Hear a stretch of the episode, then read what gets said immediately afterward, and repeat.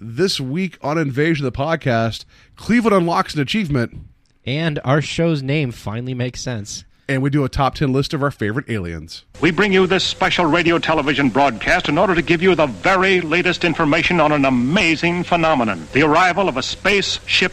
Just a minute. Ladies and gentlemen, I think something is happening.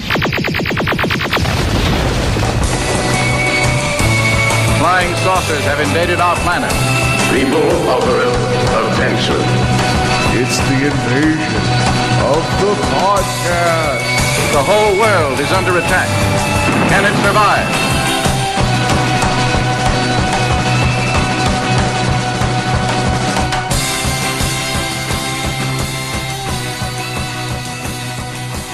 And welcome to Invasion of the Podcast, where we're taking over the world one listener at a time. I am Paul. Take me to your leader, Stedman. And to my left, as always, is Joe. Welcome to Earth, Peters. Earth. Yeah. So you just punch an alien straight in the face, and then we're done. Uh, so uh, we're going to have a like we we've been talking about doing an alien invasion episode. Well, since we started the podcast over a year ago, and we've been saving it because it's like uh, Independence Day's coming again. I guess the, the resurgence is coming this week. Independence Day comes every year. Yeah, it does come every year, but Independence Day Resurgence is coming this week. Yep. Um, why it's not coming out July Fourth weekend, whatever. But uh, so that that's coming, but there's something way more big that happened. Like uh, Cleveland, we this podcast speaks out of Cleveland. The Cleveland Cavaliers won a championship. It damn near killed me. Like just watching, not that I played. Like you didn't see me. I was on the, I was on the bench waiting for my I shot. Think, uh, yeah, I think I want to say, uh, you know, we have a very big footprint in Cleveland because we're a Cleveland-based show. But I know there's people outside of Cleveland listening to the show. Um, it's a big, big deal for us to win a championship. I watched everybody watch a game on Sunday.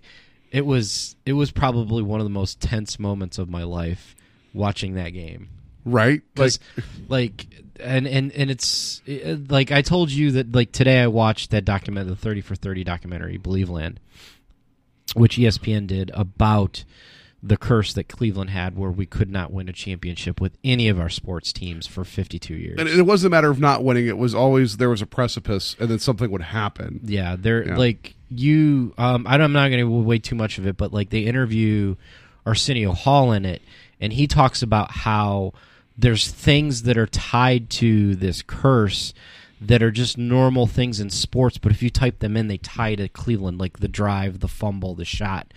You type those in on Google, it pulls up, you know, the event that happened in Cleveland. It's not just like you know a, specific sports term like it, it, it that doesn't come up first it, what comes up is you you know you type in the shot you know it's the shot that jordan made and and pretty much just sealed our fate in the in, in the in the was it the playoffs or the finals The playoffs. the, playoffs Yeah, because the Cavs Um, had not made the finals until LeBron was first with us. yeah Yeah. but um you know and then there's you know the fumble and the drive like the john elway drive i remember that i was watching that on 30 for 30 and i was getting like really like like like reminiscently sad just just because i remember when i was a kid watching that with my dad and we were just like watching our hopes get crushed like sitting there i made like this uh this this paper thing in, in school for the browns game and we had it sitting up on one of the chairs with us Like a good luck charm. like a good luck charm yeah. and it was just like i was just crushed i'll never forget that was it like a handwritten sign saying "No prevent defense"? And you sat there. no like, it was it was like a no it was like a paper um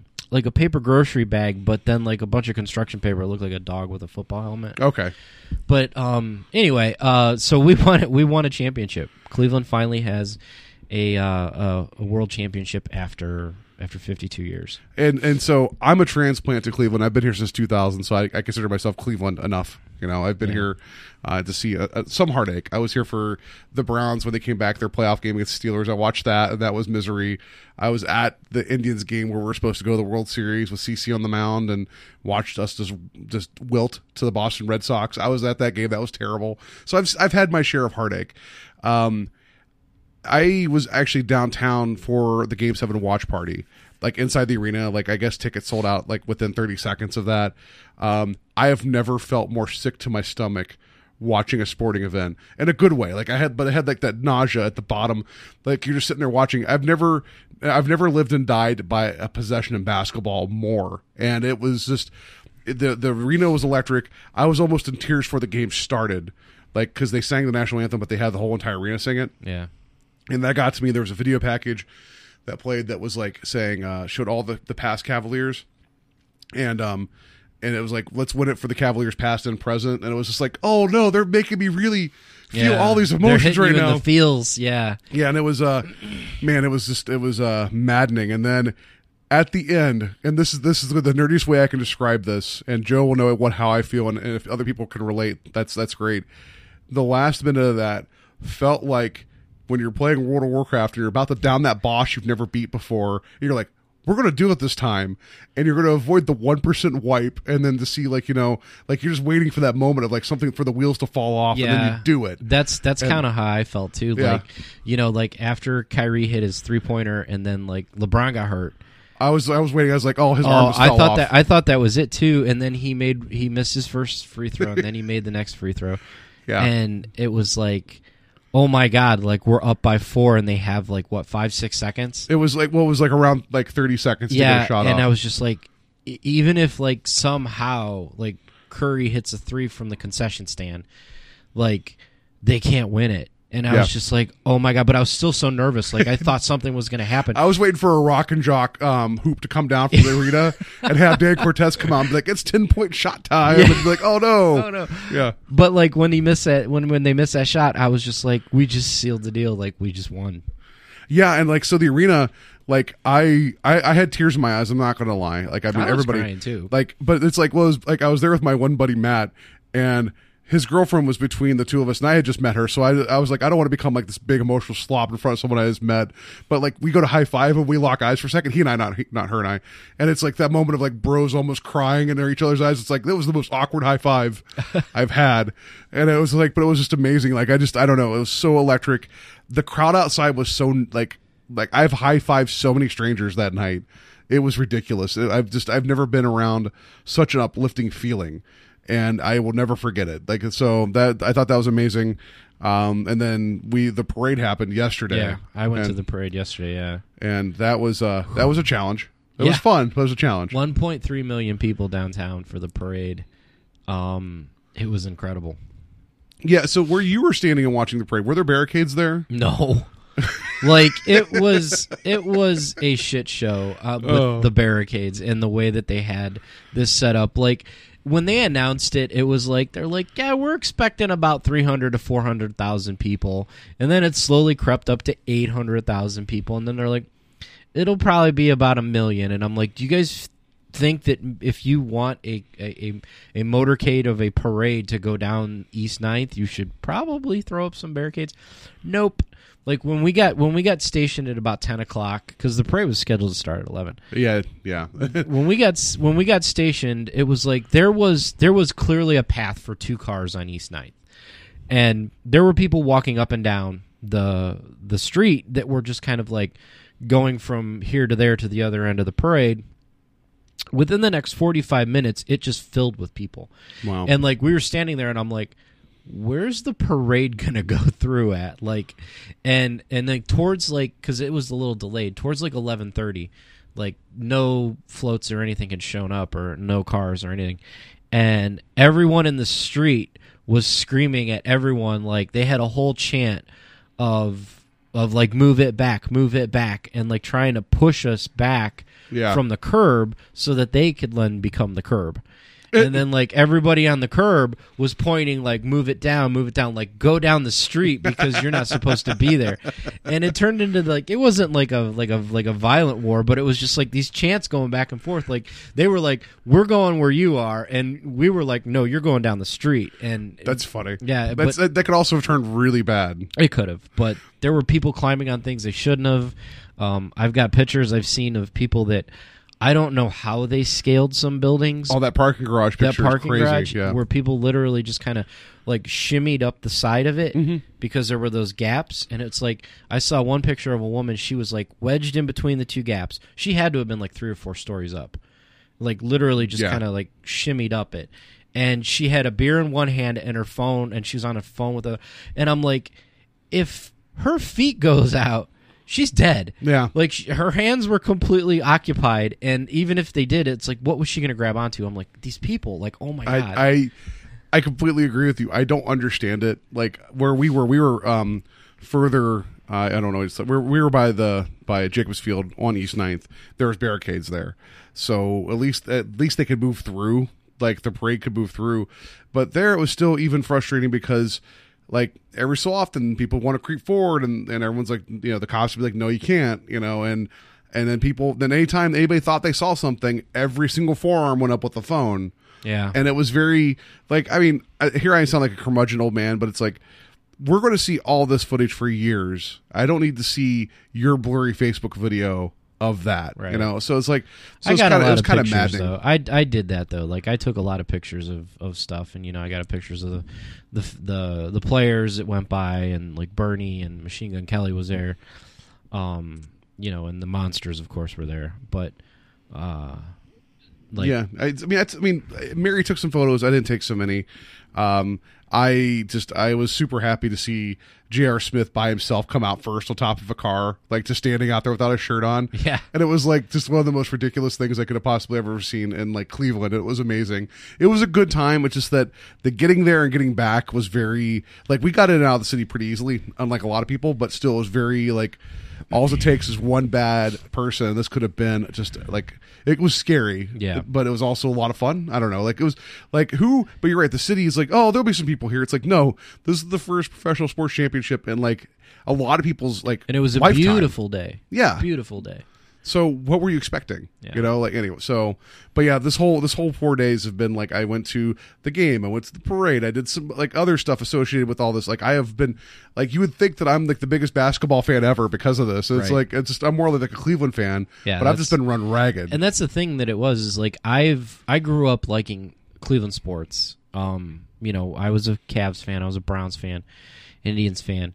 You know, more into like my teens, it tapered off, and I didn't really pay attention to professional sports like when I was a teenager as much. And then as I got older, um, I really started to get into the Indians like towards the '90s. Um, the Cavs, I knew they were kind of around, and the Browns just suddenly disappeared. Yeah. you know, because they up and moved to Baltimore, and then they came back. So it was kind of weird to get back into that. Um, but even when LeBron came around, I was never like a big Cavs fan. Like I never went to a lot of Cavs games. Uh, but I'm really happy. I love. I like the Cavs. I love them a lot. But this was so much more for the city, and less of me being a Cavs fan. I, I wouldn't say I'm not a Cavs fan. I am a Cavs fan, but just the sheer fact that they have a trophy for the city was just yeah, like, like I was telling our, our friend of the show, Jonathan Brady, which I'm also going to admit now that he told me he wept openly like a little girl while he was in the arena. He's like, he's like, I hugged my dad. He's like, and I started crying. He's like, and it was not pretty. So he was just a sobbing mess in the arena, and I, I love that image in my head. I didn't get to see it, but I love the idea that he was just weeping openly at, at his I sports think- team. I don't know. I know a lot of people that were crying. I know, and I'm not saying that's wrong. I'm just saying like Mr. Mr. Brady was just weeping openly, which I knew he was going to if they won. You know, like and that's that's wonderful. That was the reaction. It was more relief. Like I can't believe it happened, and it was Father's Day, so I heard all these stories on the radio of guys calling up and saying that they got spit it with their dad or their son, and how like there's like grown men getting choked up on sports talk radio about this moment and it was just it was really like i'm glad to experience it like i'm i'm big cleveland fan cleveland's been on like the uptick for a number of years so if it took a sports championship for the rest of the world to kind of back off and see how great it is so be it you know Yeah. so i was i was happy I really, that. I really hope they this really skyrockets Cleveland. Uh, you know, because you know we've been. I mean, we're called the mistake on the lake. Like you know, there's so many names that you can call Cleveland, and so many jokes people make about Cleveland. But um, and I, I don't, I don't think this will instantaneously turn our, our our image around. But I hope it starts to build it back up because when we were at our height and our peak in like the the mid to late 50s and 60s was like the same time you know we had just won a um uh not the super bowl but the football The NFL championship, NFL yeah, yeah. championship and it was like you know a few years off the cusp of the world series the indians were in the world series in the 40s so like i'm hoping that this championship can revitalize this city in many many ways Yeah. Like, not not just not just economically, but I also want to see this city like everybody needs to be happier in Cleveland. We've always had a chip on our shoulder because you know the Browns. Because we're never going to win We're never Yeah. going to win. Something always stops us from winning. Yeah. Some, a fumble always happens. John El- John Elway always happens. you know, Yeah. something. You know, uh, so yeah, I, I really hope this is just nothing but straight up for us. So just from a a um, I, I even say this like a nerd standpoint, if I was to watch a movie with the ending the way it was for the way the Cavaliers like the final series went. I would say that's the most trite, like you know, like oh, everything had to go their way for that to happen, right? Oh, that's a crappy ending, but somehow because it all happened in real time, it is the greatest story that I've ever It's seen in sports. amazing story. Yeah. Yeah, like just I don't know. Like um, I liked like the, the yesterday in the parade or the rally when LeBron said that he still feels like he's going to wake up. That's Yeah, he's he- still at game four. Yeah. He's like, and he's like, crap, we're still down like two one. I thought that was like the most human comment. I love that. So anyway, I know we're gloating about not gloating, but we like, could have you a whole podcast about the NBA Yeah. championship, but we're not gonna. Yeah. But we did feel we needed to touch on it because we love nerd stuff. Uh, sports is not necessarily nerd stuff to a lot of people, but uh, first and foremost, we love Cleveland. And uh, like when we started this podcast, one of the things that we both agreed upon was that we wanted to have a big focus on a lot of local stuff because of the city. Yeah. and this is a huge local thing. Well, and I feel like what really was the genesis of of Cleveland winning Game Seven was that I went to the midnight showing of Roadhouse Saturday night at midnight, so I had some of that Swayze Swayze magic going on. So like I had to have some of that Dalton Roadhouse magic because pain don't hurt. Patrick Swayze was with you. Yeah, he was. He was ghosting the entire time. Yeah, He was like I was making pottery in the arena. You know, like it was pretty great. Unchained Melody And I, comes I was like, I'm not afraid anymore. You know, like, yeah, pennies are just moving themselves up yeah. the door. like, oh, he's here. You know, yeah, he's showing me he's here. Um, so so yeah, good good on Cleveland. Um, I I hope we win more. I, I want more. Um, but that was just something that great because I, I never thought I'd see that either. So that Most was people never thought yeah. they would. Fifty-two years. yeah. It's a don't, don't worry, TV seen. TV never let us forget that. like every Yeah. every broadcast ever remind us of that. So um, so yeah. Anyway, it's cool. Um, and and yeah. So I guess we'll just get on to news.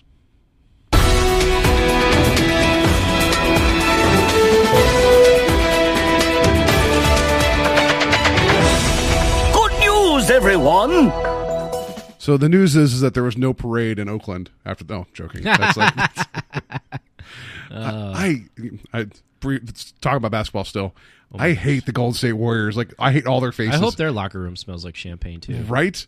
Like Draymond Green, I hate his face. I don't know why it is. And Steph Curry, I just I, I always just keep thinking, you know, you're just one one bad chew away from swallowing your mouth guard, you know. But anyway, Yeah. And all did you see all the memes that went up online after, like all the little Uh-uh. like they're like uh, Bleacher Report would do this thing where they'd put the players' heads on different movie movie things. Like Oh, you know, I've seen the jib jab things. Yeah. Yeah. Did you see the one for the Titanic? Where it showed um the the two guys from the Gold State Warriors being like uh, Jack with the like on the bow of the Titanic, and then they're all excited, and then you see the iceberg, and it's just actually just LeBron's head, and it's just it's just his eyes and his head. He's like he's like in the water, like staring at the boat, and you see the boat hit, and all the Gold State Warriors go down with the ship. It was pretty funny. That's pretty funny. Yeah, anyway, All right. Sorry. so enough enough basketball news. Yeah. Speaking of, of of everybody that you know bad guys that you love to hate, uh, Vader's going to be in Rogue One. That's pretty exciting. That is. I mean, I know a lot of people that were like really hoping they would somehow sneak some more flashback stuff into episode seven, which I couldn't see them doing. Um, but man, how cool is it going to be see Darth, Darth Vader on the screen again? I just hope it actually serves a story purpose and not just like, hey guys, we got Vader. That's like I do give too. me give me a reason for him to be there. I'm cool with the time frame because it makes sense in terms of the Star Wars timeline that he's around and very scary. But like, make him an actual presence, not just like a you you you see all the the heroes like the rebels go by and he's It's- like he's in there in a, like a map room looking at plans for the Death Star and that's it. Yeah, no, I want to see him in action. I Like want to shining his helmet.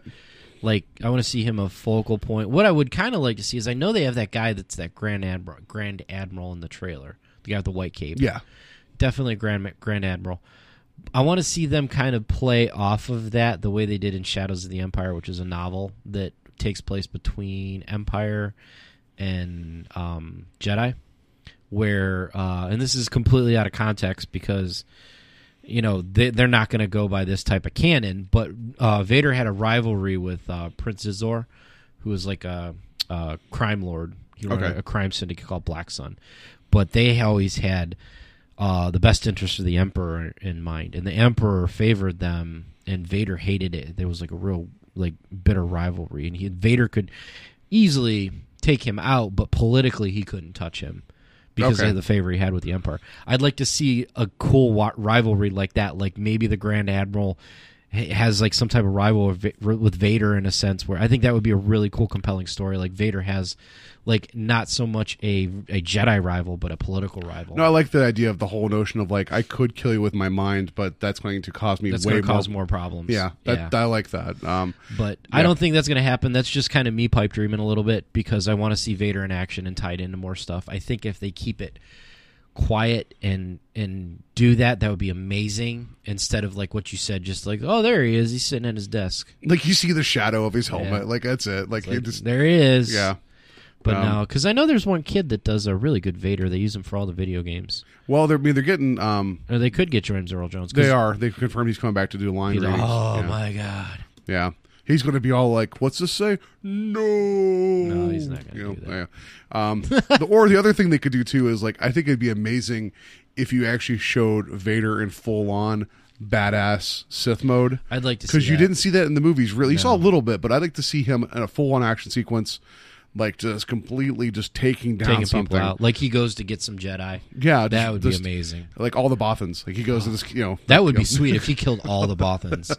like if they were like many Bothans died, but it was like he killed all of them. Yeah, just show show the world why you need to be scared of him. Like, so so what what exactly happened? Did all the Bothans run into like a stormtrooper brigade? No, no, one, just one- Vader. One dude. One dude. One dude.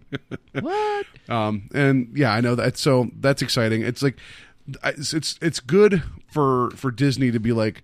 Who's the most popular character in Star Wars? Like realistically, I mean, Yeah. you, I mean, you got Skywalker and and BB-8, who's now my favorite, but um, Vader's the man. Like, and how do you bring Vader back? Which I mean, I could tell by Kylo Ren they wanted to like they wanted their They- new Vader. Well, Kylo Ren is definitely shaping up to be a new Vader for a generation. Yeah. More so than like what Lucas tried to do with the prequels when you, you offed Darth Maul and then you had Sidious and um, uh, Count Dooku Yeah, or Darth Tyrannus, whatever. Yeah, Dooku whatever. was. But uh, that that was no substitute for Vader. You know what I mean? Yeah. So So yeah, that, so it's exciting. I'm I'm all about that. Uh, all right, other bit of news here, real quick. Uh, there's a new Ghostbusters song that just came out. which it's, um, I listened to like five minutes of it, and, and when you told me they had a new song out, I was like, I got to hear this because like I seriously thought they came up with original material yeah, and tried to make it a fresh song for a fresh movie, but then it was just like it's the same song. They just had Yeah. two different people sing it and changed the beat a little bit. I'm like, eh, yeah. all right, like, whatever. It's you Fallout can- Boy yeah. and Missy Elliott, and it's like I people of my age are like like they're just mad about it, which I'm like that's the that's the wrong reaction because it's like if I was a kid, I'd probably like it a lot, like because I think about all the movie soundtrack songs Well, it's that I definitely liked a got lot. a- Yeah, It's definitely got a catchy vibe for the kids, you know what Yeah. I mean? Which the original Ghostbusters song had that too. Yeah, I agree. And I'm not saying that somebody should probably have written a Ghostbusters song for me, you know, that I could have been like, oh yeah, this is totally like Ray Parker Jr.'s, and I'm totally hip to this. yeah, No, it's you know, it's just like um, anything else. Everything's moving into a new generation. Um, and I'm not hating on Ghostbusters or anything with this. I, I'm really excited about the new Ghostbusters movie. I can't wait to see it. But like, the song just kind of didn't grip me. It was just like, even if they they should have just even the lyrics, you know, it's like change them up completely. Like, give me something fresh. yeah. Why didn't they come up with a fresh new Ghostbusters? which they song? didn't. And that, and here, here's the thing that drives me nuts about this is that um, uh, Paul Feg Feg is it or Feg? It's Feg, right? Paul uh, F. Paul F. Right. All right. Anyway, the Not even director. I think yeah. it's Feige. It's Feige. Well, that's Kevin Feige of Marvel. was Kevin. uh, that does the movie stuff for Paul Marvel. Feige? Is it, yeah. So anyway, the guy, the director of Ghostbusters and Bridesmaids, um, he's went on repeatedly to defend like, hey guys, this is our own take on this. You know, give it time. Like you're going to like it, but it's going to be different. And they and it's like with the casting and then like you know the look of it. It's like I'm on board with all that, but then you start like I start seeing elements that start creeping in to remind everybody of like, hey, this is what you loved about the original. It's like I don't need that. It's like like you have Slimer again, you have Right. Stay Puft Marshmallow Right. Man, you have the song with the same lyrics. It's like I feel like, it's like you can't serve two masters. Like That's what if they're you, trying to do. If you want individuality, then take it. If, if you're going to re-release Ecto Cooler, which for some reason everyone's excited about that too, I don't know why. I think that's a good move though. Yeah, th- that's fine. Like That's delicious. sure.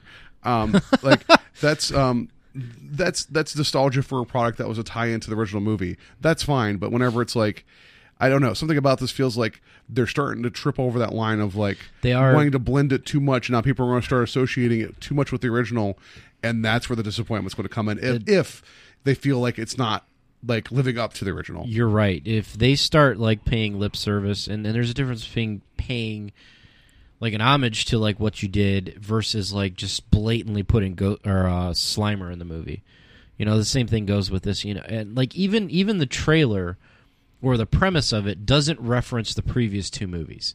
It's not like you know. uh Venkman, Stantz, Egon, and Zedman existed in this world that that all these gir- that the new girls are going to exist in. This is Yeah. a fresh Ghostbusters.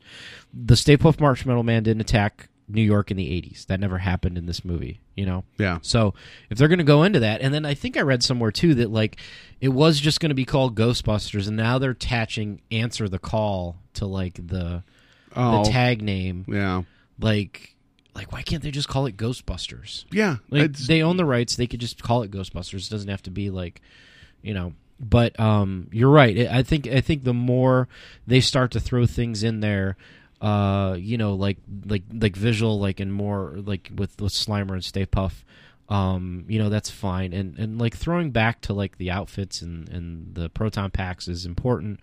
You know, and I mean, you could even throw a couple lines in there. You know, from yeah, I mean, even if they're out of context to the original, that's fine. Yeah. The fact that the proton packs, when they spun up, had the same noise as the originals, Mm-hmm. and they didn't look a lot like the originals, I'm fine with that. Like, I mean, even though I feel like the sound is, is always important. it, it, it's like, and if you did something completely different, people might be a little weird about that. But it's like they, they'd be like showing a lightsaber now that would have like a like a, slide whistle attached to it, like boo. Well, Yeah. you're right, and I think like uh, especially with movie sound effects, I think that's really important, and not so much with sound effects, but like like we just talked about Vader, like voices, Mm-hmm. like James Earl Jones coming back to do Darth Vader's voice is going to be so iconic. It's going to be more seated in your memory and it'll trigger that nostalgia and it'll trigger that like oh that excitement um, same thing with like when peter cullen did optimus prime yeah, like they could have got any A-list actor and attached it to him and be like, "Oh yeah, we got Anthony Hopkins to do Optimus Prime's voice," and be like, "Oh, that's a big budget name. That's going to draw people in." and Be like, "Oh, Anthony Hopkins was in this movie," but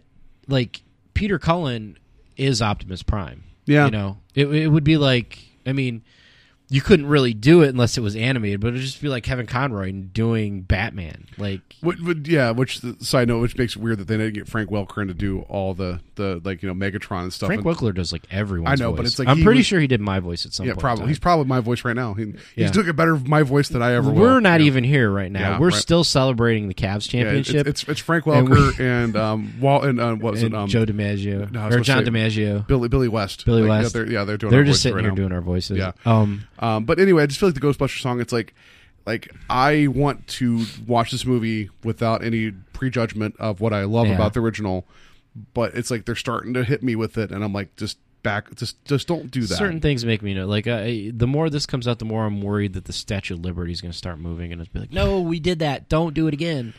Well, the other thing that kills me too is that Fall Out Boy did um, a song for the Big Hero Six soundtrack called "Immortals."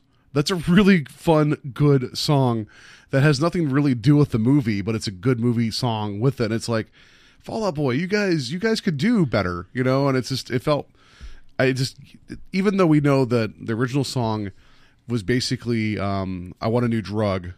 Yeah. by Huey Lewis that was just kind of ripped off. I like I made the joke today where someone's like the new song's horrible. I was like, what Huey Lewis song did they use as the basis of it? And no one responded to me when I said that. I was like, I thought that was an apt comment. You See, know, but and like, I never. I don't ever think that was like unofficial, but like when somebody says no, that, they- it's, there was plagiarism. Like they actually, Oh, were they, they? yeah, they actually brought a lawsuit about that. but you could totally, you could totally hear that over top of like who you gonna call. Yeah, right. So anyway, like the original song isn't that great. It's it's iconic. It's not great. And now people are going to be like, it's not as good as the original. Like, really, was the original that good? No, like, it's terrible. it's iconic, but it's a terrible song. It's like I said when we were talking about it, it's like you don't go to a party and somebody's like, Yeah, man, you got that Ray Parker Jr. soundtrack? Be like, Yeah, man, Yeah. I throw this on. Be like, I have all his albums. We're gonna listen to that and have a good time. yeah, right. So anyway, that's that. That'll do it for that. Um, yeah. Overheads. Walking through the mall. Is this Ghostbusters? Why Yeah, is this is amazing. Um, no, that, that should do it for for news that we have here. Here, uh, just real quick, birthdays today. Uh, Joss Whedon's birthday is, is today. Yay! Uh, I hope, Avengers, yeah, it- I hope, I hope you come back out in public sometime Buffy, soon. Firefly. Because I know you got really kind of upset about. he doesn't ever need to leave public. Yeah, but he kind of went away for a bit after Age of Ultron. He was like, "I'm kind of done with social media for a while." I'd go away if I had that much money too. Yeah, and then uh, Aaron Ruell um, is his birthday today as well. And you're gonna be like, "Who's that?" That's Kip Dynamite. That was the older brother of uh, Napoleon Dynamite. Really? Yeah, you remember Kip? I do. Yeah, so that was Aaron Ruell.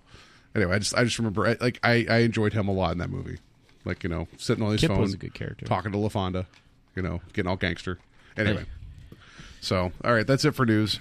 Um, went long, much like the Cavs parade yesterday. It went long. Yeah. and there's no barriers blocking us right now. So if you want to come up and touch us, that's Yeah, fine. you We're. We'll sign autographs and stuff. yeah. And now for our feature presentation.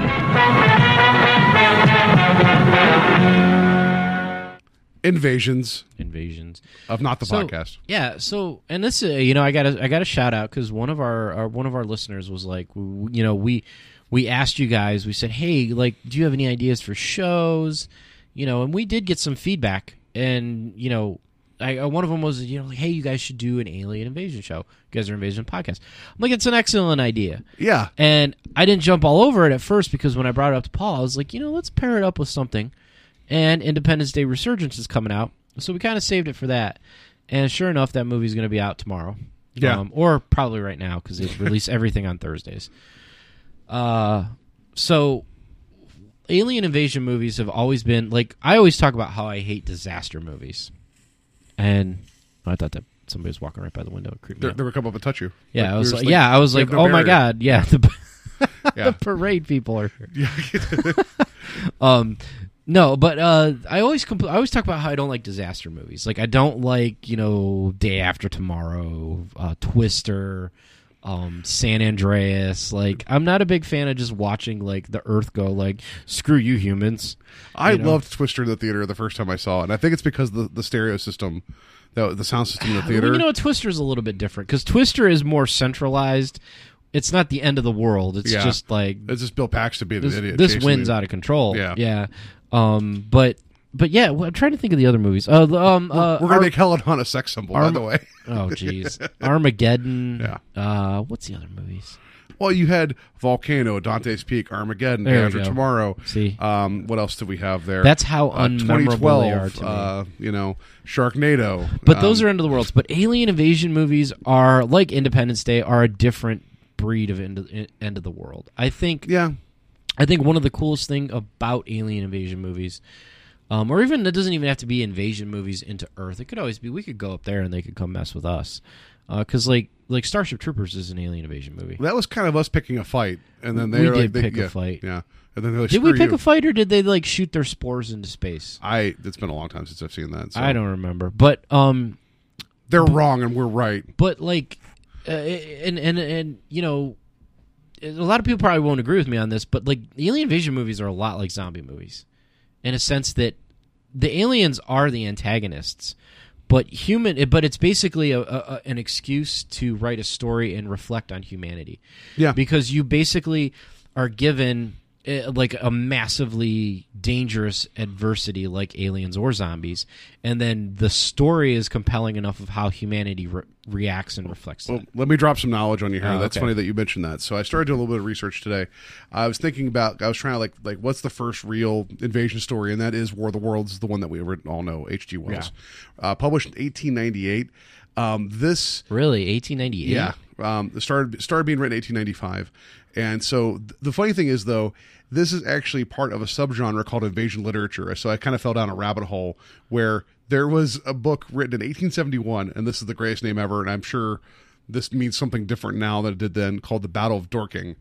Like, and it was this whole like what if of this was in, in, in England about an unseen enemy, unknown enemy that had a, a German accent that came and invaded England, and then how like the like it was all like devastated, and how like the people were caught unaware of like the superior foe, and it like it caught like wildfire because there's all these tensions of that time of being invaded. And so I also found another subgenre of that too before technology became a big, big thing. Um, France had developed hot air balloons and so there was all these all these stories written about um, these invasions of French airships coming across and taking over. And so everyone was afraid of hot air balloons for a while. And I think that's kind of funny. That is funny. Um, but there was a whole big genre that sold really well up until like World War II of just invasion literature. And War of the Worlds was like the first, not the first, but like the biggest like sci-fi bent of that with with the superior with the enemy that had superior technology and how the world had to figure out what to do to try to combat it. So I, I think it's interesting you mentioned like the whole putting like what humanity on you know like you know not under a microscope like how you guys going to react to this That's yeah, and that's I think what compels a lot of the stories. I mean, it's cool to see the battle of Dorking the Battle of Dorking, and it's cool to see the science fiction portion of it. You know, because like from from like our nerd and our geek perspective, we always love to see the technology the aliens have, or like maybe the aliens are like like xenomorphs and and and they they they look really H.R. Giger cool like, but like the story that really grips most people and, and, and grab and grabs a lot of people that aren't sci-fi fans that want to go see these movies uh, are they want to see what humanity does and and and, and somehow the, in the third act we always triumph some way Well, I think now, especially Independence Day with this new one and the original one, which I saw that in the theater as well. And I think again, it's one of those ones where I think the sound system at the time was like they upgraded to that THX big, Yeah. big, big sound. That like I'm sure that was around before that, but that's the first movie I remember like just like just knocking me on my ass watching it. And I thought the movie was amazing the first time I saw it. Second time, not so much. First time, I thought it was amazing. Yeah. Um, there's something to be said about science fiction and invasion stories where it's easy for all of us to rally around the idea that there is an enemy that we don't know and we know is out outright bad for us for us to rally and fight it as a whole when now we're in a world in which there's so many different shades of of gray and there's so many lines between good and bad that if you just put humanity versus something everyone's like you know what? You and i have our differences but we got to stop that guy. And that's i think that's why people rally around that because it's like it's easy for us to cheer for people as opposed to against somebody else Well, I also think it's really interesting, like the way that a lot of stories are written. If you look at them in a social commentary aspect of like aliens are us, and a lot of times we we oppress something else because we want something. yeah like district 9 District Nine's an excellent example because, like, I thought District Nine was probably, and it's not even an invasion movie.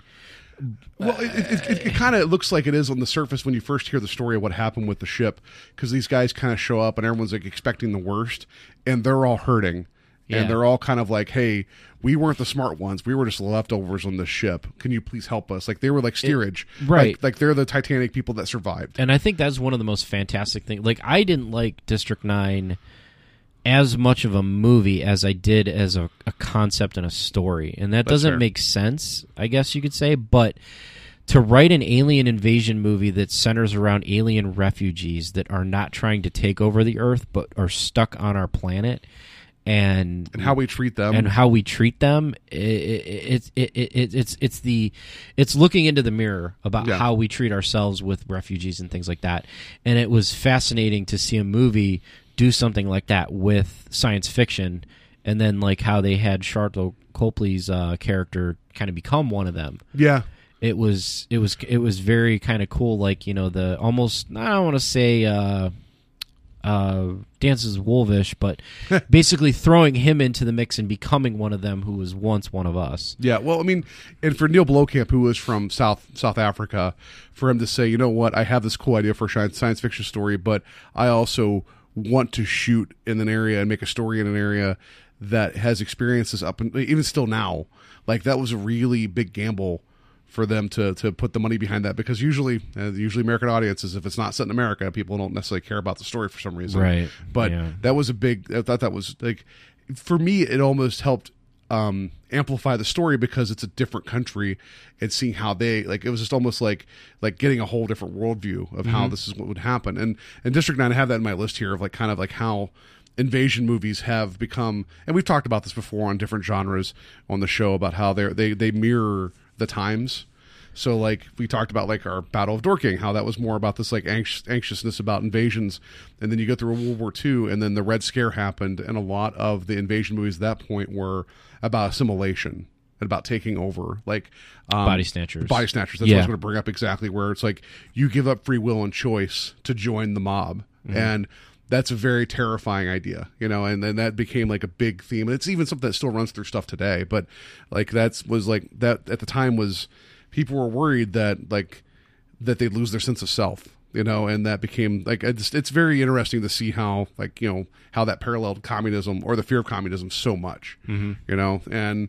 and now it's more like independence day is all about the rah rah we did it A lot of it's more technology, I think. Based. Yeah. Like if you look at, um, uh, I'm trying to think of like some more recent alien invasion type movies. well you had battleship which that was like that's more of a game a board game movie though but that was kind of like but even Independence Day on that, that was, but it, well, no, that was like Transformers and Independence Day in the water. oh yeah But that, that again, that was another technological heavy yeah uh, um, movie. Like, like I, I, I- you know, even if you go back to War of the Worlds, where you know they were technologically superior, the I guess the visuals of it and the explanation of it really wasn't as as prominent as as, as it is now. You know, with like how they're able to do this, they can like in a movie they can explain. They're like, oh well, they're able to to do this with their Yeah. their technology, and we can't. How can they do that? You know, whereas in War of the Worlds, it would just be like a light comes out of that stock, you're dead. Yeah. you know, uh, we know it's more powerful than what we have, but you know, how does that work? Um, I'm trying to think. What is uh, Battlefield L.A. I think or Battle was it Battle battle of los angeles Battle of Los Angeles? that wasn't bad that wasn't bad, and I heard that was supposed to be part of a trilogy, but it kind of fell apart. Yeah, Um, like it was. Like, it did the thing like um, in a lot. Of this, I guess, where we get to like the tropes idea of like the invasion movies, where always superior technology, always catch us unawares. Um, even though you always have like those two or three crackpots that know what's going on that no one will listen to until it's too late, but the aliens always have like a discernible weakness, like a video game that we can then exploit because humans may not be better technology wise or like you know technological wise, but we all rally together and just have this determination, and that seems to always be the undoing of every alien species is that we're just more determined. Damn it! But for some reason they could they could fly around and shoot lasers, but we're more bit about determined. like I mean, some movies not so much. Like look look at look uh, Edge of Tomorrow. Yeah, Like that that was almost like a pure luck thing. We totally would have lost if that if Tom Cruise had not killed that specific alien the specific way he did. the way you say that make it sound like Tom Cruise actually did this, and I believe Tom Cruise thinks he actually did this. He probably did. I, I, I believe Tom Cruise would do that. But and then um like what else was another one that I was just thinking of that came out like That's a good invasion one though because they, they, they had was, they had the um, advantage, and then their own technology got to us, and we were able to use it against them. um geez I just I just had the other one on top of my tongue I can't remember. Okay, yeah. Um This is gonna kill me now. It's like that's all. more It's all it's like- recent one. yeah, it was more recent one. Oh, I don't. I have no idea. Uh, but It doesn't matter. But we're talking about like you. You're talking about the technology, or you're talking about the weakness, the exposing exposing of weaknesses. Because Well, I'm talking about the technology, Okay. uh, like you know, because it, it does definitely center around like you know what they can do, what we can do.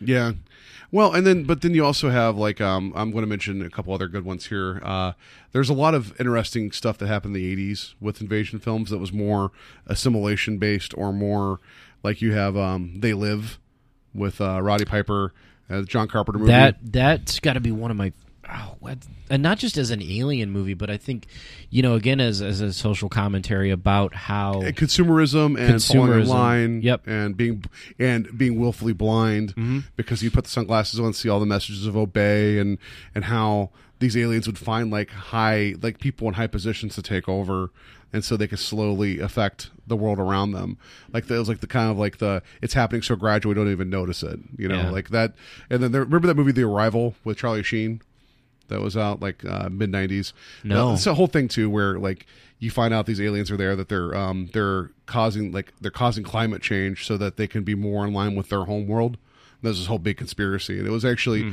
had like a message back then of like watch out for the world, but also could be aliens. And Charlie Sheen's the rational one. It was a really weird mix of messages there. It was a yeah, yeah. I don't remember that one. Uh, do you remember? Um, let's see here. What else I had here? I had um, Alien Nation. That was the movie that became the TV series. Where we're talking about refugees. Yeah, and living among society. That's another one, and I thought that was I thought that was a really interesting concept before its time, before District Nine. Yeah, um, because it was like a coexistence thing, yeah. and um, the movie I don't remember. I don't remember the movie much. I remember, the like, TV, show yeah. more because I feel like the movie I watched once and then I just kind of picked it up and followed the TV show. Like biggest thing I remember that was I think they were like like salt water was like acid to them. Yeah, that would kill them. Uh, spoiled milk would get them drunk. Yeah. Um, they had like so it was like these weird like things that like um that we would take for granted would just cause different reactions, and they all had to learn to live amongst us and, and back and forth. And also, uh, there's this whole big running joke about how all of them were given the names of like literary figures or celebrities that were now dead because they because the names had to like you know they had to have new names for everybody. Sarah so often you'd be like, "This is Rudyard Kipling." It's like that's not Rudyard Kipling. Yeah. Or this is Marilyn Monroe. It was like a weird like so. There's always a running joke of like these all have like famous names. Famous you know, names, so yeah. um, yeah. It's and I, what else did I have here too? a lot of TV yeah. shows like so now that I think about it, a lot there's quite a few TV shows that center around like alien invasions. You have Falling Skies recently. Yeah. Um, There's that movie, the movie, the TV show, The Colony, that's on USA right now. The Colony. Um, uh, uh, uh, V. I have V written down. I yeah, V, mention that, and yeah. they did the original. I remember watching the original V when I was a kid. The original miniseries was a TV event, and it was a big deal at the time. Had your had a younger Robert Englund in it, yeah, uh, playing Willie. That was his name as an alien. yeah, which is a he was kind of like the nice the one that didn't the want one to. that Yeah. didn't want to hurt everybody, but it was like it and and I think like because when V came out, this ties back to like the the fear of communism because it was like you had you had these aliens that showed up and everybody's your friend, but are they really your friend? You don't know. and, and the bright red banners with the black black logos and how Yep. they all dressed the same and it was like like um oh we we promise you all this uh, energy we just need all your water it's like what like it's just like just don't look at that Yeah. also we're secretly reptiles underneath the skin that's not important though And we eat rats. and yeah. we eat people you know Yeah. but was Christy Alley in that? um Who's the? was it no it wasn't Christy Alley I feel like there was um. I, know, I just remember Robert Englund that's it maybe Kirstie Alley There was like Probably a lead, well, because there's like a lead female character who Deadpool's girlfriend played in the remake. Oh, the TV series, Yeah, yeah. the TV series. I can't remember. Yeah, it's been a long Yeah. time. So, um, but uh, I guess with this with this Independence Day resurgence, uh, to kind of like because we, we're going to talk about favorite aliens here in a second, so I figured that'd be a fun way to to, to wrap everything up eventually here. Uh, were you ever just sitting around going, you know, I really would like a sequel to Independence Day? Yeah, uh, yeah, because I feel like, like a lot of times, like we talked about how, like in the third act, the humans are always just like, "Yeah, we won." Yeah. Like, if we had sent, like, let's say, a small, ar- I don't want to say armada, a small like mission size group over to a planet. We knew where the planet was clearly, and we're like, Earth's dying. We got to go there and get resources. I don't care what stops us. It's either them or us. And then we sent them, and then they got eradicated. There's no way we would just be like, ah, well, we lost. like, no, we would go back there and So, we would. so you're talking about the Pandora problem with Avatar, where it's like all the humans went away, we sent them packing, they're coming back. Right. That's a ba- uh, yeah, exactly. Like you're gonna get Avatar resurgence in like a couple years. Oh, But yeah, like like I like I, I think after I saw the movie, I didn't instantly think this, but after like a year or two, I was thinking about Independence Day, and I'm just like, those aliens are gonna come back. There's no way they were just like, man, that was all we had right there. it's like how did how did that that Apple laptop defeat us? Then even though its its technology didn't match ours whatsoever. Right? Yeah. Yeah. Uh, but it took Jeff Goldblum explaining everything to make it all better. Well, Uh, no, they had they had Apple. Apple in their things probably that's why Yeah. because everything's a great ecology with Apple. Yeah, right. Be like they probably somebody up there was probably watching Apple TV and that's how it connected. they were just like, oh, Oh, it paired. they had it Apple TV seamlessly. Yeah. Apple TV back in the '90s and we didn't have it yet. we didn't realize Steve Jobs was the first wave. We didn't know Yeah. that. Um, so like I don't know when they announced the sequel, I'm like, okay, w- w- like why like why now? And is it going to be interesting? But then when I saw that their their take is that they use the tech and we've made ourselves better, I was actually kind of excited for that take on it because it's like it wasn't a Well, yeah, like, it know- wasn't like today's time where we're at now. It was Yeah. this is a world that's diverted off with using this alien tech to become a superpower. And it does make complete sense, which I don't think they ever do anytime they tend to push things forward where we've done a sci-fi movie but then we do a sequel to it where it's like we fought something that had better technology. They never show like, well we reverse engineered this from the technology that we took from them. Yeah. Because So, but then, but then again, you get the feeling it's like, oh, they're coming with bigger and badder now. It's like, yeah, but I mean, I don't know. It just feels like it, it- I just worry that this is going to be the same movie over again, and I don't know how you end it any differently though. Like, how do you end it where it's like the aliens win, so like the third time winner takes all? Like, what is that? Like, you don't really do that. Yeah, you're right. But that's the same thing with like disaster movies. Like, you know, it's like I watch San Andreas and it's like, okay, everything's going to fall apart. This isn't going to be any different than um, 2012. Yeah. You I mean, so I, just, I don't know. I was just curious about your take. I'm excited for Jeff Goldblum. It seems like the older he gets, like the cooler he gets. I don't know how that. How is that possible? It's just like, oh, you're still awesome, and Judd Hirsch is still around too, playing. I couldn't dad. believe they got Judd Hirsch back for that. I know. Like And poor Will Smith. Will Smith dies of character dies of cancer, but Judd Hirsch is still kicking with them cigars. Yeah, right. So, um, I don't know. I'm, I'm on a bubble about this. Hopefully, like it's. I haven't read too many reviews of it yet. Um, not that that dictates if I go see a movie or not, but I, yeah, I'm the same way. Like I, I'm not gonna rush out to see it this weekend, but I might, I might catch it. Like you know, I think I'm actually off Independence Day weekend, and maybe that's how I'll help. Or not weekend, week. The weekend. Oh, wow. Independence. I, I always take that week off, and um, maybe like one day when I'm not doing anything, I'll go see it by myself, like Ninja Turtles. nice. I just be like, oh, I'm oh, I'm all alone. I All guess alone this one, yeah. Uh, so um, maybe we've already hit across this, but some of your favorite invasion, alien invasion movies. Have we already kind of went over all those, or is there something else that we're forgetting about? Um, alien, but, but alien invasion movie. Uh, Slither. Yes, that's a good, that's Slither, a great one. Slither's a great. Uh, James Gunn, one I of James Gunn's best movies. You guys, uh, director Guardians of the Galaxy, uh, did Slither, which was a remake, technically, of Night of the Creepers. Which Yeah, have you ever seen Night of the Creepers? I've seen Night of the, the Night- yeah, I've seen Night of the Creeps. Night of the Creeps. Yeah, I've seen that with Mister uh, Mister Atkinson, where he's just like thrill me. You know, he's Yeah. always on the phone. He has a shotgun. Yeah, yeah. That that movie scared the crap out of me. Yeah, because I don't know why, but the basically those little tiny slugs. Because in in Slither, the, the slugs were bigger, but in Night of the Creeps, they were probably about the size of like normal slugs, if not like maybe two inches long at most. yeah. But those things would just like you would just be talking, and like one would like fly off of the ground into your mouth, and then boom, creeps got you. Like, Yep. and I was terrified as a kid. Like I remember there was like one scene where uh I want to say it was that guy. No, no, no, it wasn't that guy. Um, I think it was like one of the cops, and they were like guarding one of the the campus dorms because it took place on like a dorm or Yeah, like, like you're on right. a college campus, and um they were guarding because like nobody knew what was going on. They just thought everybody was going crazy and attacking people, and it was Yeah. really these slugs turning people into zombies and controlling them. And um, uh, this guy's standing guard, and this little poodle comes running up. And he's like, "Get out of here, dog!" He's like, "What are you lost?" And the dog just like opens it, its mouth, and one of the slugs shoots out into the guy's mouth. And I was like, "Oh no, they're using the dogs to carry him around." I'm like, "You can't get away from the slugs." Oh, but yeah, Slither was great. Yeah, but Night of the Creeps is good. Slither, I love Slither because it is creepy and disgusting and funny. Yeah, And it's like, I mean, that's like it's a good invasion movie in the sense that it has the hive mind. Uh, Michael Rooker's kind of like the the the the main guy behind it all, um, and he is such a good like creepy guy that you just like just as he descends into alienness, he keeps getting odder and odder, and it's so much fun. he, Like, uh, very like reminiscent of uh, D'Onofrio in, in Men in Black One. Yeah. Yeah, just the whole thing where he has is his SUV, his Escalade, full of raw meat that he bought from the supermarket. He's just dragging it in the house. Yeah. and he's just like meat. Like I love that. It's so good. But Nathan Fillion, like he needs to be the action star of all of all those movies. Like so good. Um, I'm like I'm really nervous that Nathan Fillion's going to hit a point in his life where no one in Hollywood is going to be like, like we should just not use Nathan Fillion because he's too old now. But like, I I just I don't know. I feel like Nathan Fillion's so underutilized, like most people. Uh, yeah, I agree.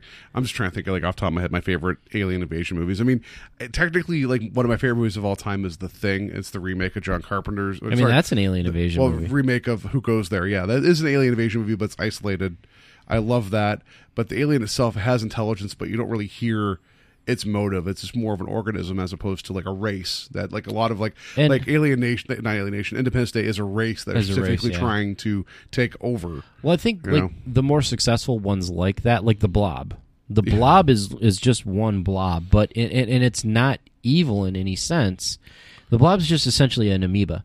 Yeah, it's just an It's a- organism that just wants a- to consume. It's Yeah. a giant amoeba that wants to consume. You know, there's nothing that it's not trying to be like, you know, I'm going to mess up your buildings and destroy all humanity. It's like, you kind of just need to eat like everything else does. Yeah. So, So, um, but uh, anyway, so the, uh, I guess uh, I guess we'll just leave it to you guys Um, because we, we went over some of what we liked, like uh, their themes, uh, tropes. I mean, obviously, like as we talked about, you always have the people that aren't being believed by anybody that are right. Um, the one time in life they're right. Like every other time they're crazy about everything else, but they have to be right about that one thing that there's happens. always somebody who's just like something weird's going on. You know, oh, oh, I know what my favorite alien invasion movie is Critters. kill crates. Yeah, critters. Critters was like one of the first, I want to say, horror movies I saw when I was like six, and it scarred me for life. Yes, Like it was because like they're so small. Yeah. and they're nothing but fur and teeth. vicious and, and yeah, teeth, and then, then they have quills. They shoot at you. yeah. And like as a six year old, I'm like, man, I don't know what to do up against that. And then they could all get together and form a big ball and roll Uh-huh. over people. It's like Yeah. yeah, that's uh Yep. Yeah. And and I, and it's funny because it's like it's like oh that's my favorite alien invasion movie of all time. I'm like it, it, it made me terrified. Like, but that's how you know it's good. yeah. So um, uh, but yeah. Anyway, so like I just trying to think of everything we're missing about invasion movies. I mean, like the, there's the fear of of becoming like them. All also the fear of abduction. Like that's also a big thing. Like Fire in the Sky. Mm-hmm. That was. Um, I don't that's- think- that- that's not really an invasion movie. That's more of like uh, just abduction in general. I saw yeah, abduction movies are not like invasions, but they're they're pretty close. But those are pretty. Yeah, I, th- I feel like those those type of movies don't try to be as scary or as thrilling as as they come out to be. Mm-hmm. Like I feel like they kind of like like to make you think of the unknown versus making you terrified of the unknown, but then it makes you terrified. Yeah. Like I saw when I was a kid too. I remember seeing Communion with Christopher Walken, Oh. and I couldn't sleep for like a year after I saw that movie. like like I literally was like paranoid they were coming to get me because like I remember watching that movie and like it's like Christopher Walken would like go to a retreat in the woods with his family. He had a cabin, and the aliens would come and abduct him, and he would wake up, and like there would always be like the light. The light would like shine in through the windows, Okay. and I don't know how everybody else didn't wake up. But um, Christopher Walken woke up, and I remember him sitting in a chair in his bedroom, and his wife sitting next to him, and then like he's just kind of sitting there, like like minding his own business, like he's just like like he can't go to sleep, and he's mm-hmm. just thinking. And then he sees something, like you see his face, he like sees something, and then the camera kind of pans, and you just see like you know the grays, like they're you know the Yeah. aliens, the grays. You see like half of one's face just kind of doing a little peek around the corner, and I that that image like to this day gives me chills, and I don't know why, because like when I saw that. I remember like like for the like for the next like six months, every time I go to bed, like I would always like wake up and be, please don't let there be one looking around the door. Please don't let there, you know, it's Yeah. just like and, and but those movies I don't think were really designed to be that terrifying. Like that terrified me more than critters. Yeah. I was like, I hope there are critters under the bed because then they could just eat that guy. Like, That's funny. Um, so uh, yeah, uh, just uh, please let us know on our social media. Um, we have our Facebook page, Invasion of the Podcast, our Twitter as Invading Podcast, uh, and our Gmail is invading podcast at gmail.com. Let us know about your favorite invasion movies. Um, if there's something that we missed, I'm sure there is. There's plenty here. Oh, there's the- too much. Like the one I was going to mention here real quick is uh, The Hidden, which is from 1987, has Kyle MacLachlan in it. Um, I did not know about this movie until a friend of mine showed it to me. It is it is awesome. Like the opening sequence is of the video uh, from a bank, right? Like so, it's black and white tell the screen of a bank. You see a guy just walk in, just like as if he like you know owned the place, and just like smile on his face, goes in to start shooting everybody in the bank grabs the money, looks at the camera and smiles and walks out and gets in his car and puts a heavy metal tape in and just drives away. And the cops chase him and it's so such a crazy opening.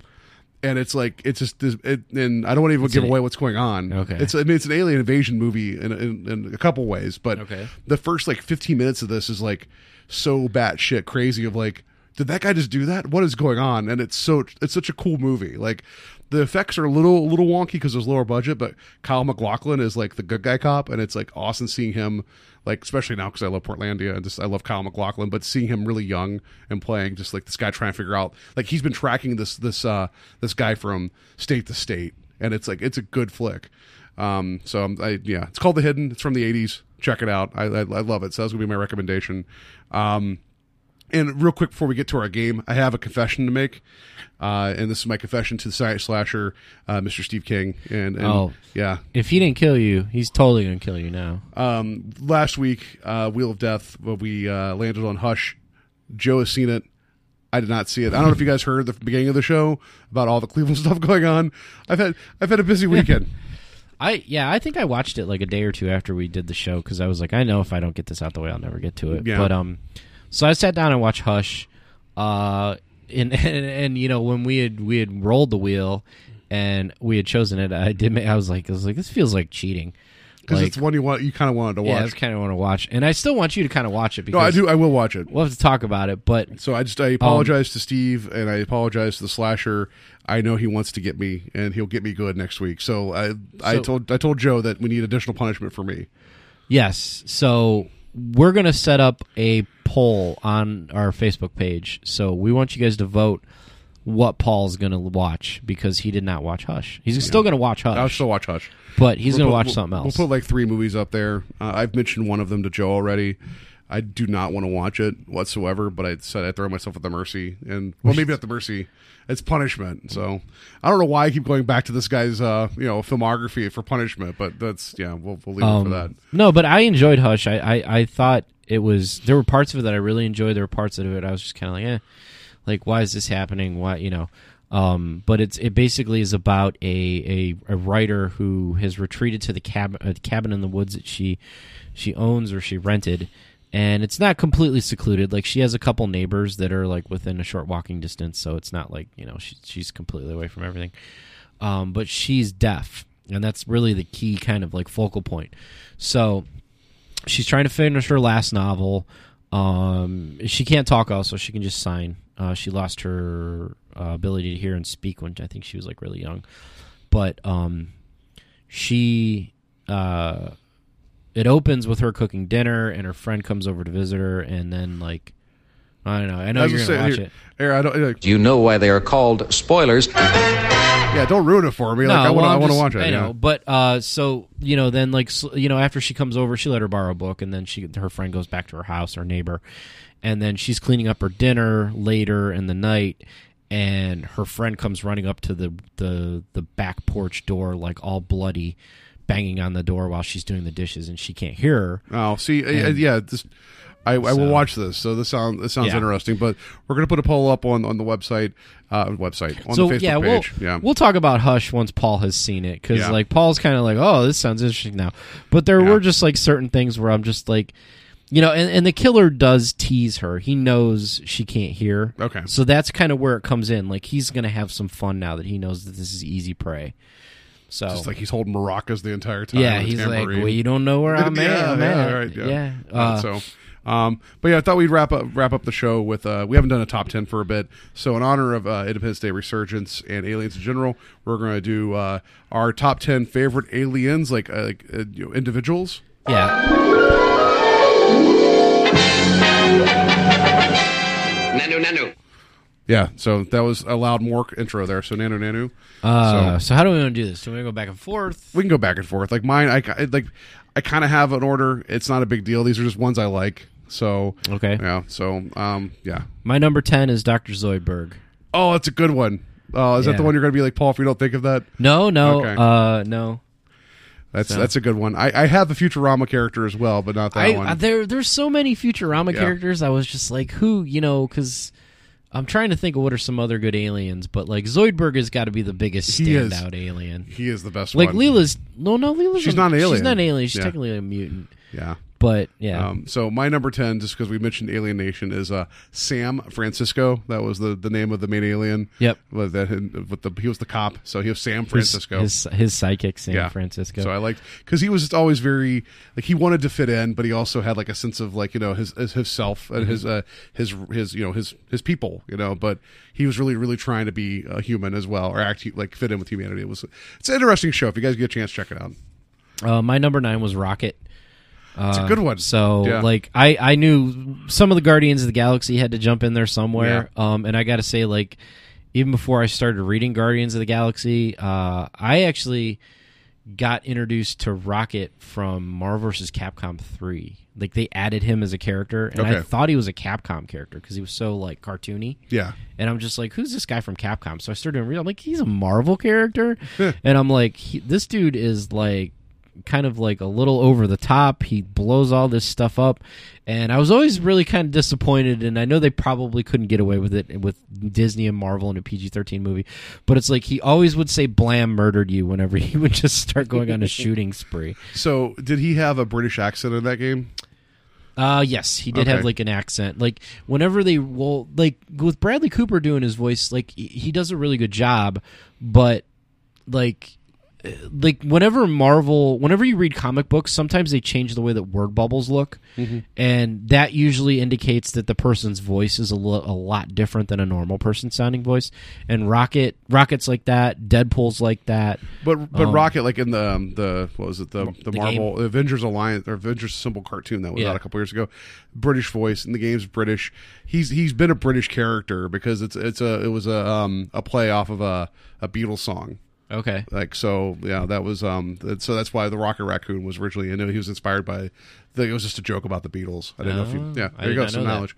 Um. Okay, number nine for me. I, they don't have actual names, but the Mooninites from Aqua Teen Hunger Force. Oh, those are so damn. Like I know we Those want to are- come up with names, but it's like there's just two of them. No, so they it's the have Moon- names. Oh, they do. Egg-nog oh, that's right. Okay, that's right. Okay, but the, bo- both of them, I like them. Oh my god. I like their slow firing gun. I like the flip off people, and yeah, Yeah. they're the Mooninites. So It's the best.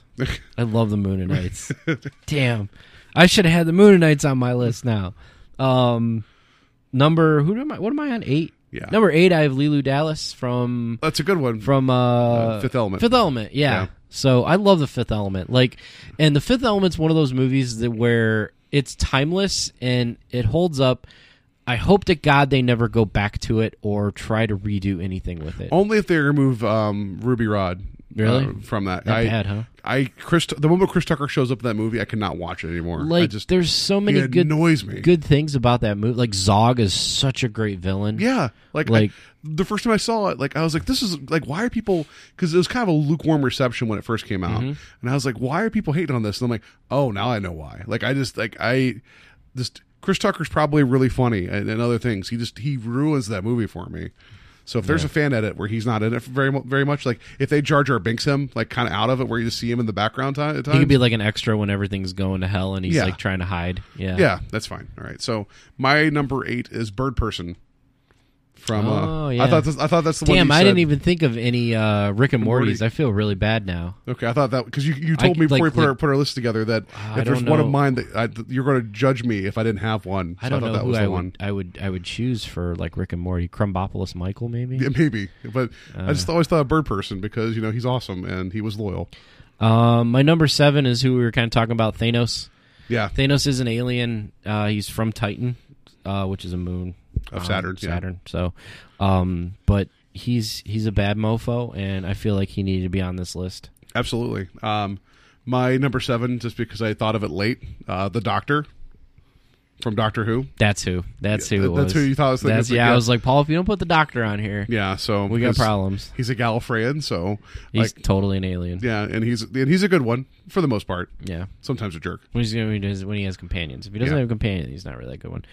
Uh, number six, I had Urdnot Wrex from Mass Effect. Like, there were so many characters that are like the Krogans in, in essence. I mean, to me, that type of alien ish persona uh, is is like Klingons and orcs. Like, yeah, but he, like there's a battle honor. There is. like. There are tribal people, but they settle it through fighting.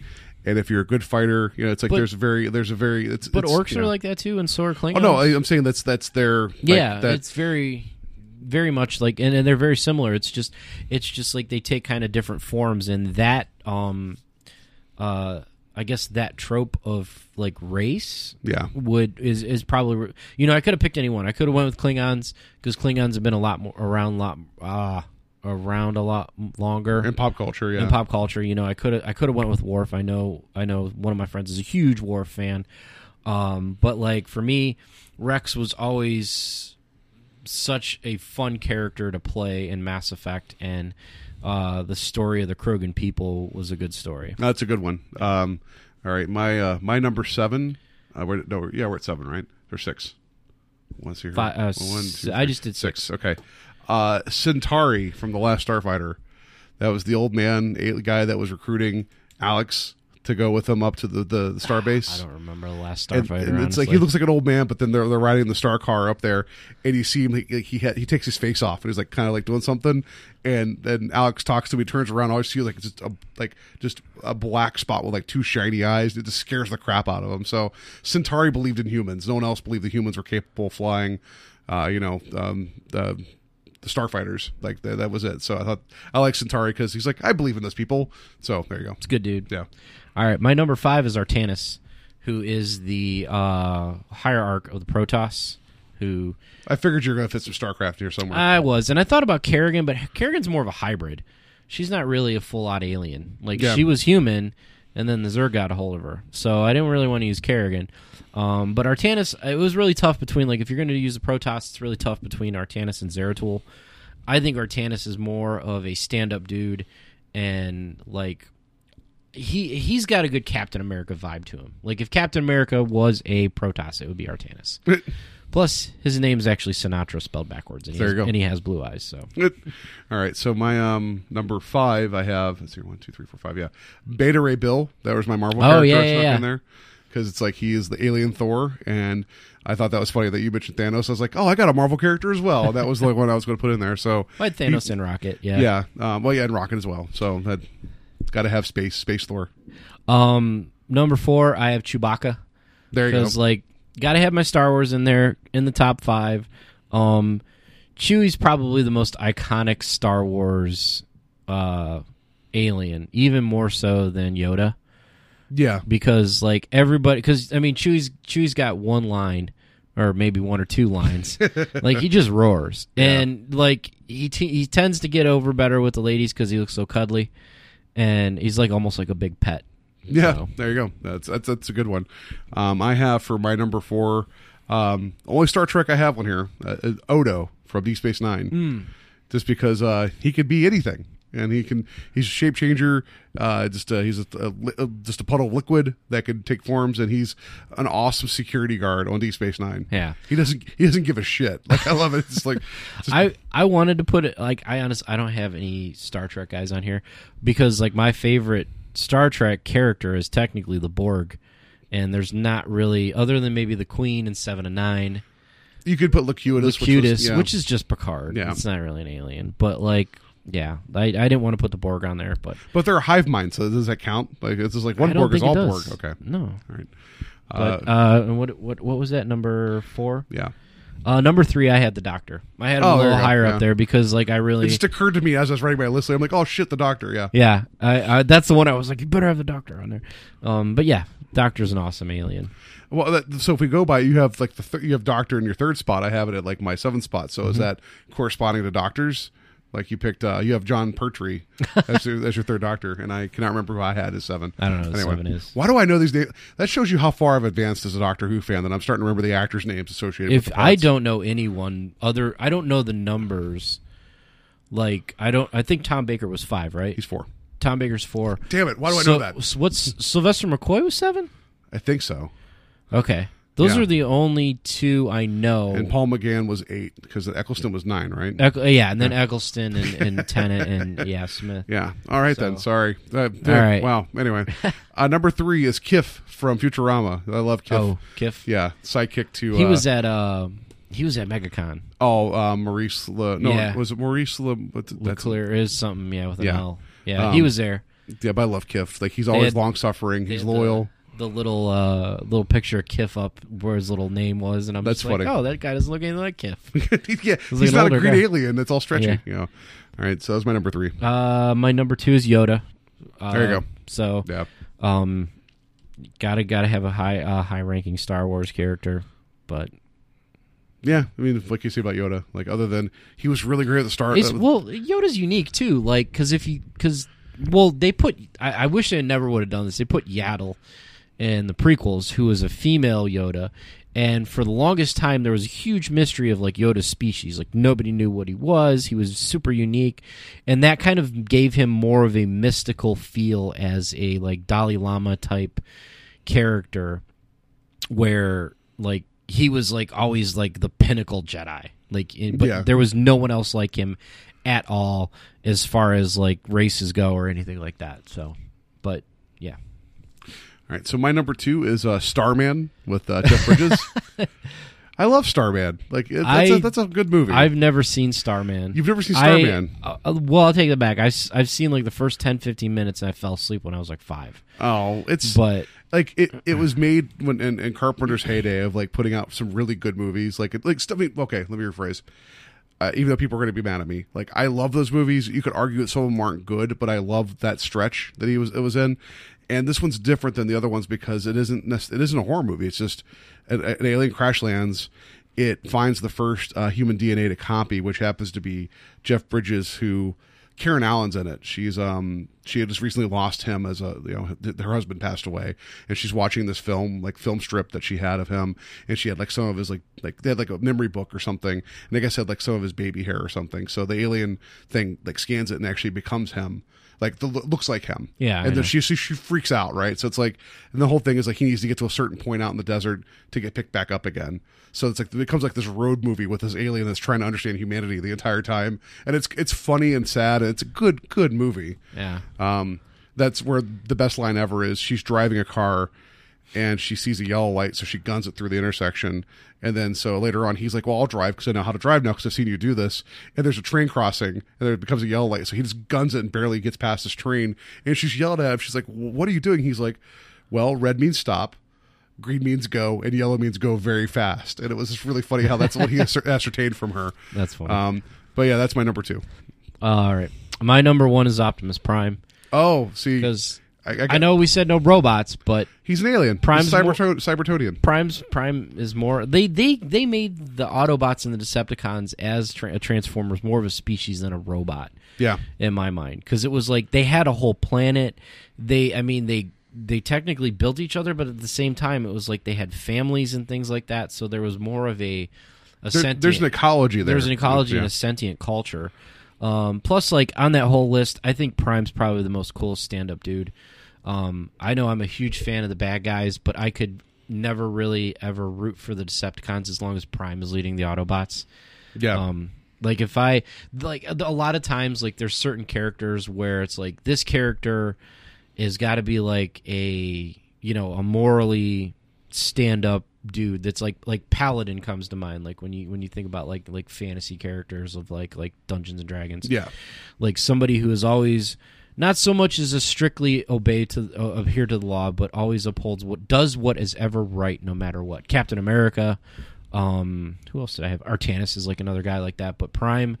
Uh, I can never think Prime would be a bad dude. That's that's a good call. I I'm gonna call you out now. I was I was surprised the Venom symbiote wasn't anywhere on your favorite aliens on your yeah, list. I know. I I, was not even. I I, was was waiting. not even thinking about that. I know. I should have had that on. The I was list. waiting for that to show up, but my number one was Urdnot Wrex from Mass Effect, just because he's awesome. but I was trying to think, what's the name of the oh the the Salarian doctor? Um, Oh, uh, I let him die. What? Yeah, Mor- Mortis, um, Mordin, Mordin Solus. Mordin Solus. Is yeah. that it? Yep. Um, like I love him because he he's just so matter of fact. And he always has like you know he always weighs his head like what's the best way to do things. Yep. And that doesn't necessarily mean that's moral. like and- Yep. But he, he but No, he yeah. ultimately wants to be a good guy. But it's like if something's in his way, he'll he'll just shoot it and be like, "Uh, well, that was a hindrance to us. Because like uh, Salarians only live forty Earth years, so he's like they're constantly like go go go yeah, go their, go. their their thought process is so quick because they don't they don't have time for anything. and I just love that he's like the scientist constantly thinking and working and then like always like, yeah, but we got to kill those guys. And then, like, I want to do science right now as well. So I like him. So Salarians are pretty cool. Um, All of the Mass Effect characters were like such a treat. like we could have picked an Elcor. That could have been the best one. Like, oh just my the, god, The slow talking Elcor. the Elcors, the Yeah. ones that had to like because they had no tone, yes. they had to say their tone beforehand. I, there's so many good characters on there. yeah. So that's our, our uh, another alien I'm surprised that you did not mention. I, again, I don't know how much you watch American Dad. I'm surprised you mentioned Roger. I don't watch American Dad that much. No, Yeah, so Roger would be a good one. Yeah, Yeah, but yeah. Did you know the actor that was in the Alf suit recently passed away? yeah, I saw that. Yeah. Alf died. Yeah. So there you go. That's sad. That is Yeah. sad. No more cats to be eaten. I'd probably be a lot better at karate if it wasn't for Alf. Why do you say that? Because I was taking karate lessons when I was like seven, and then like I was getting mad because I wasn't very good at it, and then like um I was like my my karate lessons were on Monday, and I was like I'm gonna miss Alf. so then I just I literally told my mom when my my membership came up again, I was like, no, I want to watch Alf. You could have went off to the All Valley tournament. I could have been like Cobra Kai, Yeah. and like here I am, just want to watch aliens eat cats on TV. I can't. You know, that sounds like something I would have done. Been like, oh, this is cutting into my TV time. I can't do martial arts. Yeah, Yeah. So I was terrible. That's I was funny. terrible as kids. All right, so that's going to do it for us this week. Uh, again, hit us up on our, our social media on Invasion of the Podcast on Facebook, uh, Invading Podcast on Twitter, uh, Invading Podcast at gmail.com. We will have that poll up there soon about what terrible movie I need to watch as my punishment for the Wheel of Death. I'm going to shill some other things here real quick. Uh, this week, coming up on uh, Strange Highways, which is the show I do with Kevin Hornsby, where we watch The Twilight Zone in succession. Um, we're on episode eight now, I think, or seven of the series. It's uh, Time Enough at Last, the very famous one with Burgess Meredith, where he, you know, you know the, Breaks the- his glasses. the very very famous yep. like well-known iconic twilight zone episode. And we have a special guest on the show uh, from uh, el goro from the talk without rhythm podcast is on there as well. So i'm promoting one podcast that's promoting another podcast and i want to bring it back, back around. So the snake is eating its tail right now like chilling so check that out. Uh, that was a lot of fun. That episode will be up uh, tomorrow as well um, but yeah, uh, that will that will do it. Um, I have nothing else I want to promote right now. Nothing else is going on. It's been a busy week. I am tired as all get out. yeah, And I it is too. I'm surprised into- I, I worked, made it to work today. and it's cut into my Overwatch time so much, and, and that's been the saddest part of it all. So I just, yeah, I want to get back to more Overwatch. But anyway, um, that'll do it for us this week. Um, so yeah, that, uh, we're gonna. I guess we're gonna end it the same way we always we've been doing it recently. Well, oh, tell two friends about the show. Oh yeah, and also too, please, please, please, please. I know we haven't mentioned this in a while. Um, please go to the iTunes um, store and give us a five star review. Go to Stitcher and give us like a, I think it's five star review there as well. Um, the more we get of those, the more a general rating will show up, and then this will actually appear to other people. So that would be wonderful if you guys could please just take a minute and say, "This is the greatest show I listen to once a week," or "This is a show I listen to once a week," or "It is a show," and just put five stars. Whatever you want to do, just the five stars. I don't even care if you do an emoji and then put five stars. Yeah, like like um eggplant, five stars. Yes. Yeah. Except for the little shit icon. All right, so um yeah, I keep saying it. We'll see you next week.